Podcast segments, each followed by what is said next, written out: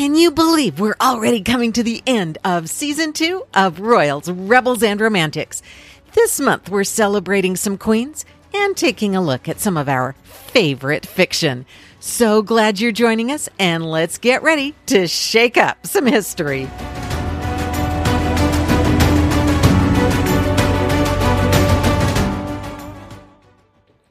On the 1st of June, 1533, Anne Boleyn was crowned Queen Consort of England. Why are we still talking about Anne Boleyn? After all, wasn't May Anne Boleyn month? Well, on Royals, Rebels, and Romantics, we just can't get enough of Anne Boleyn. And since June 1st is the day to celebrate her coronation, that's what we're doing. So let's take a look at the coronation of this quite controversial queen consort. Why was Anne crowned separately on her own? Well, Catherine of Aragon had been crowned with Henry VIII back in 1509. That didn't exactly work, at least as far as Henry was concerned. When it was time for him to sell his marriage to Anne Boleyn to his people, you know, she wasn't very popular. The marriage wasn't popular. The break with Rome wasn't popular. Henry's behavior was not very popular. So Anne's coronation represented an opportunity to put a royal seal of approval on her and on her baby. After all, Anne Boleyn was about five months pregnant and she was showing. She was also talking about it regularly. Her pregnancy was certainly not a secret. So this coronation was both for Anne and for her unborn child and also for Henry to represent and recognize that he had done the right thing. There was another Tudor consort who had been crowned separately, and that was Elizabeth of York. Now, she was crowned separately because Henry VII wanted to be crowned on his own to reinforce and demonstrate that his claim to the throne was his alone. It might have been supported by his marriage to the Yorkist heir, but it was not dependent on that marriage. So he was crowned alone. By the time Elizabeth of York was crowned queen consort, she had already given the king that favorite thing, a son and heir. So Elizabeth was crowned as a very successful queen consort, and that is what she turned out to be. Now, interestingly, Elizabeth of York's coronation is the first one we have record of including a water pageant. And that was certainly a big part of Anne's coronation. So let's take a look at Anne's. There was a proclamation made in May to invite anyone who thought they ought to be taking part in this coronation to go ahead and present their case to the Duke of Suffolk. Now, even though many of the nobles and leaders in London had spoken out against the marriage, they weren't about to miss this opportunity to put themselves on display with this royal event. So the Duke of Norfolk, the Earl of Arundel, the Earl of Oxford, Viscount Lisle, all kinds of people asked to be included and take part in this magnificent coronation ceremony. The mayor of London was told to prepare the city and be ready to take Anne from Greenwich Palace by barge to the Tower of London on that water pageant that they wanted to be even more spectacular than the one that had brought Elizabeth of York to the Tower. Anne would be part of a large flotilla. It was assembled on the 29th of May. So there were city officials, there was a barge carrying a large crowned white falcon, which is Anne Boleyn's emblem, and there were about 50 decorated barges floating down the Thames in this great flotilla procession. And of course, there's a controversial story that Anne had wanted to use the quote, Queen's barge, which happened at the time to be decorated with the arms of the previous queen consort, Catherine of Aragon. And apparently, according to the story, Henry VIII was quite upset that the arms of Catherine of Aragon were struck off the barge to make room for Anne's. We don't know how the true that was, but it does feed into that legend, that rumor, that thought that Anne Boleyn was just trying to replace good Queen Catherine, right down to the decorations on the barge. In any case, Anne did float down the river in a gloriously decorated barge. She was wearing beautiful clothing and the jewels glistened. And when she got to the tower, interestingly enough, and a little bit of foreshadowing here, William Kingston was one of those who greeted her in this moment of glory and escorted her into the Tower of London. About three years later, he would escort her into the tower as well in quite different circumstances. But at this point, it was a glorious day. The train was held, for Anne's train was held by her step grandmother, the Duchess of Norfolk, who later plays quite a prominent role in the Catherine Howard story. So all these people just keep showing up in future stories. When they got to the king who was inside the tower, um, he received her within the gates and he kissed her and celebrated her and according to one account, put his two hands on either side of her belly to celebrate that baby. On the 30th of May, Anne had a day where she got to relax just a little bit, which is a pretty good thing. She was five months pregnant and under tremendous pressure to give birth to a healthy baby boy. In any case, she knew she had quite a bit of an ordeal ahead of her.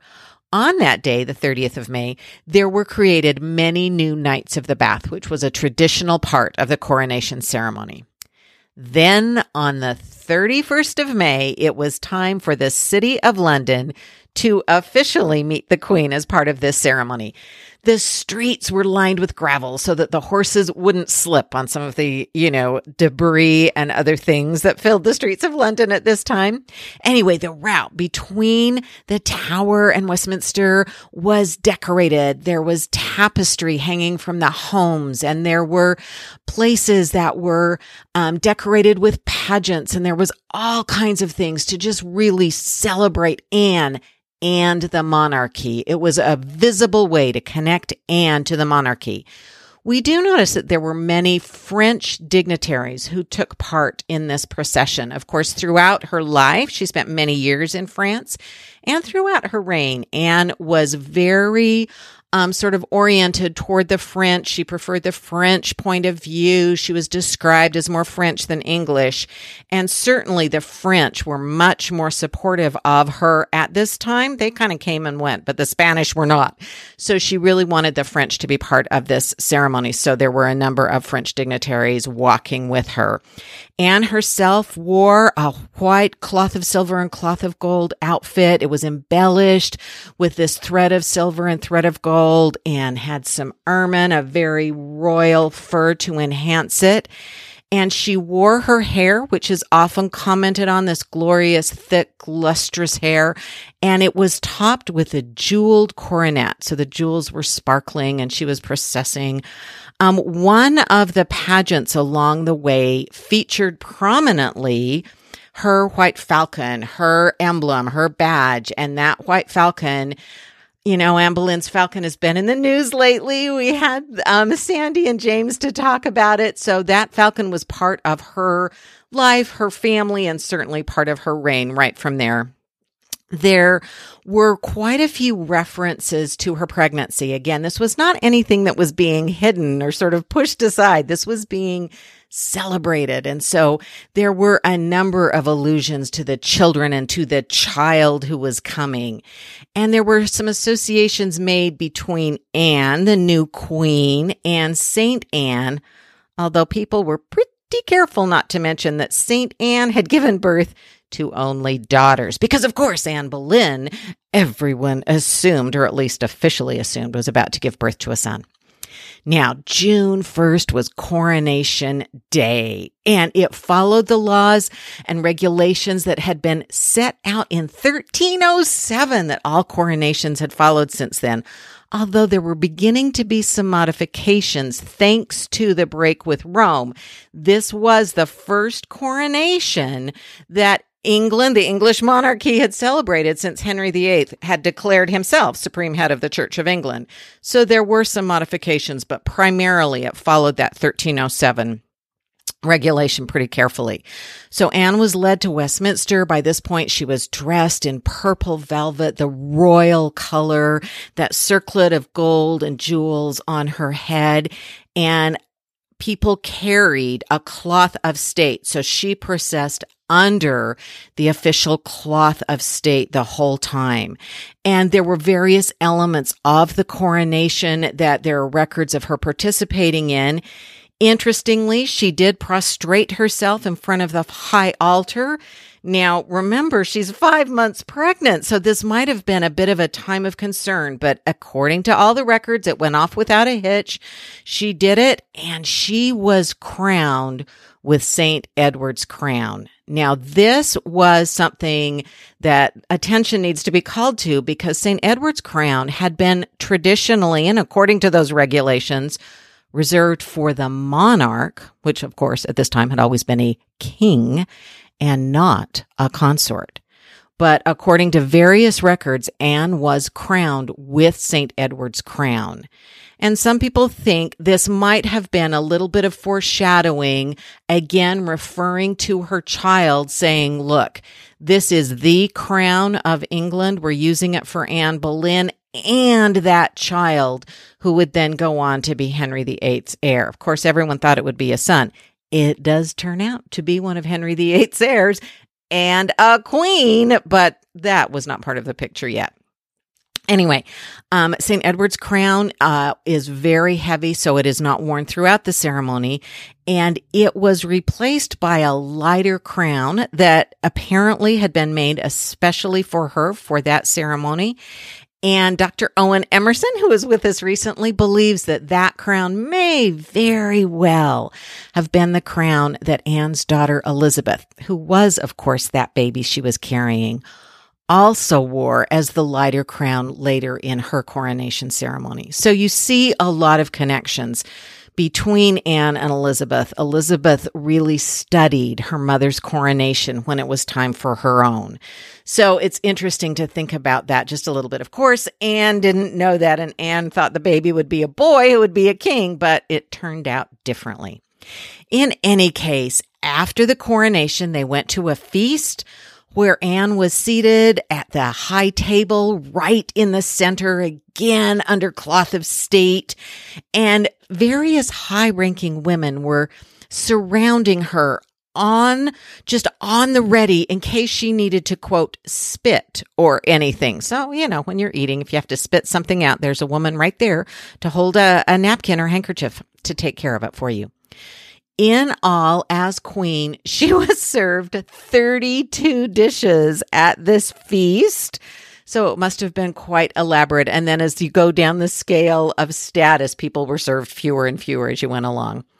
The king and some of his ambassadors, we might assume French ambassadors, were watching this from a side room. So they were not out in the public like Anne was being watched by everybody, but the king was watching this moment that he and Anne had been working so long, had put so much effort and energy, and he had taken a number of chances in his religious quote unquote decision to break with Rome. I think that was more political than religious, quite frankly.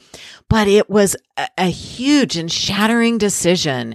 And it changed the way English culture was. It changed the politics. It changed the economics. As the dissolution of the monasteries went forward, it changed land ownership. All these things were changed in order to make Anne the queen.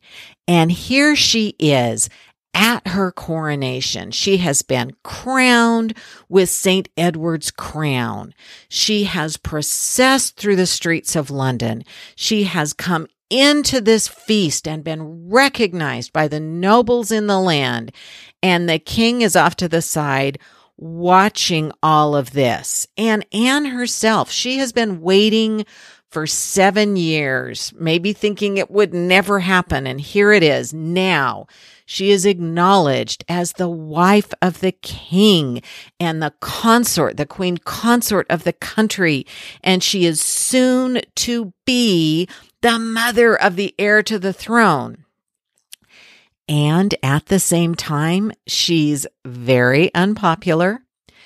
There are legends, there are different descriptions of those processions through the streets of London. And according to some of them, rather than the cheering one might expect as a royal goes by, there was silence or there was jeering and the entwined H and A that you can still see in a few places. If you go to Hampton Court Palace and go in Anne Boleyn's gate and look up, there's the carving of the H and A entwined one of my favorite places to see that is at King's College Chapel in Cambridge. Um, and you can see the HA and the AR for Anne Regina all the way. And then part way through the carvings, it changes. So they can sort of date when that was done after she fell from favor but that H and A entwined, according to some reports, um, people were laughing ha ha, reading it that way rather than recognizing it as their king and queen with their initials entwined. So there was people certainly enjoyed it was well attended whether people supported it or not people liked the spectacle and the glamour and the opportunity to celebrate it was the public face at this moment of Henry's future. And I do wonder if anyone looked at the very pregnant queen as she was making this public statement. She was being seen publicly. She was being honored publicly. And did anybody wonder, what if that baby's a girl? Well, it was. And so here she is in June having this glorious moment. And in September, the baby is born. It is a very healthy baby. Uh, but it's a girl. It's Elizabeth. And in fact, about 15 and a half years later, after that moment of Anne's coronation, about 15 and a half years later, it's Elizabeth who is being crowned not queen consort, but regnant or ruling queen. She is being crowned as the monarch. And again, she spent time studying what her mother's coronation had involved, and she used some of those elements. She used the falcon in some places. Actually, Anne Boleyn appears in one of the pageants in Elizabeth's coronation. Now, Anne herself who's standing there on June 1st wearing a crown. Of course, we know now that less than three years later, it would all be over. And I mean, over. She returned to the tower in 1536, not as a queen, but as a prisoner. And from the day of her arrest on the 2nd of May to her execution on the 19th of May, it was a dramatic and swift and violent downfall. And after 1536, we don't see a lot of mentions of Anne Boleyn. And yet, when Elizabeth comes to the throne and in her coronation in January of 1559, she does celebrate her mother. Her mother appears in one of the pageants as Elizabeth's mother, and it is a time to sort of recapture a little moment of Anne Boleyn and remember her coronation when Elizabeth is crowned and celebrating her genealogy. Elizabeth is as the daughter of Henry VIII and Anne Boleyn, her pure English heritage, which Elizabeth made quite a big deal of. And so Elizabeth does celebrate her mother in that way. So, the 1st of June, Anne Boleyn's coronation is an important moment. It was a time where Henry VIII took the chance, took the opportunity to display what he had done. He had made his own decision. He had broken with the Pope. He had established himself as head of the Church of England and he had married the woman he wanted to, even though most of the country still considered him to be married to his first wife. He had not only married Anne Boleyn, but he had publicly crowned her as queen. And it would turn out that this moment of glory for Anne, though not lasting for her, was picked up again by the child she was carrying. So when she was crowned with St. Edward's crown, possibly in recognition of her being pregnant with the heir to the throne, well, it would turn out that that child would be crowned with St. Edward's crown as the monarch. Anne Boleyn, interestingly, would turn out to be the final wife of Henry VIII, who was crowned queen consort for a variety of reasons. It turned out none of the other wives were crowned. There were some certainly some plans and some preparations being made for the coronation of Jane Seymour, who sadly passed away. For the coronation, it looks like of Catherine Howard. There was at least some discussion of that, but she fell from favor. In any case, Anne Boleyn was the final queen consort or consort of any kind of the Tudor dynasty to be crowned in Westminster Abbey. It was a very significant event and it was important to her, to Henry, and also to Elizabeth, who would follow her later and sort of carry on that story of Anne's coronation. So take one more moment to remember Anne Boleyn. The 1st of June in 1533, when she is crowned as Queen Consort of England, the sort of pinnacle, the high point of the seven years previously, and then the three years that follow. Many of you know that Anne Boleyn was the one who first got me hooked in Tudor history and history in general. And so I really find it fascinating to look at the moments in her life, to imagine her as a complicated, complex, controversial, sometimes kind, sometimes not, but challenging woman who continues to defy some of our expectations and some of our attempts to put her into a box and narrow what we allow her in terms of her experiences and in terms of her personality.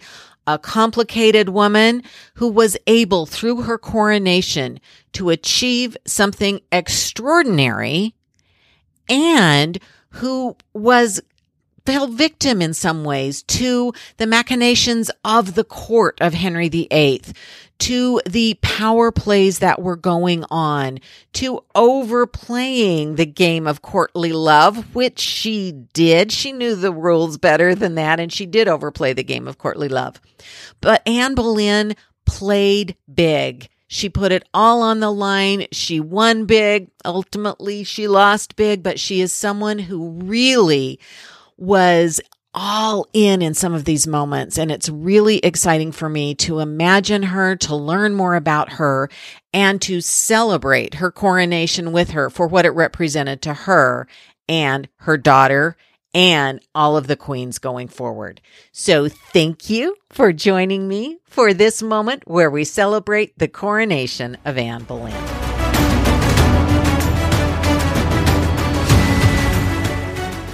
Thank you for joining me for this episode of Royals, Rebels, and Romantics. As we wrap up season two, get ready for some summer fun and look ahead to season three. I'm so grateful to have you joining us. So let's keep shaking up history together.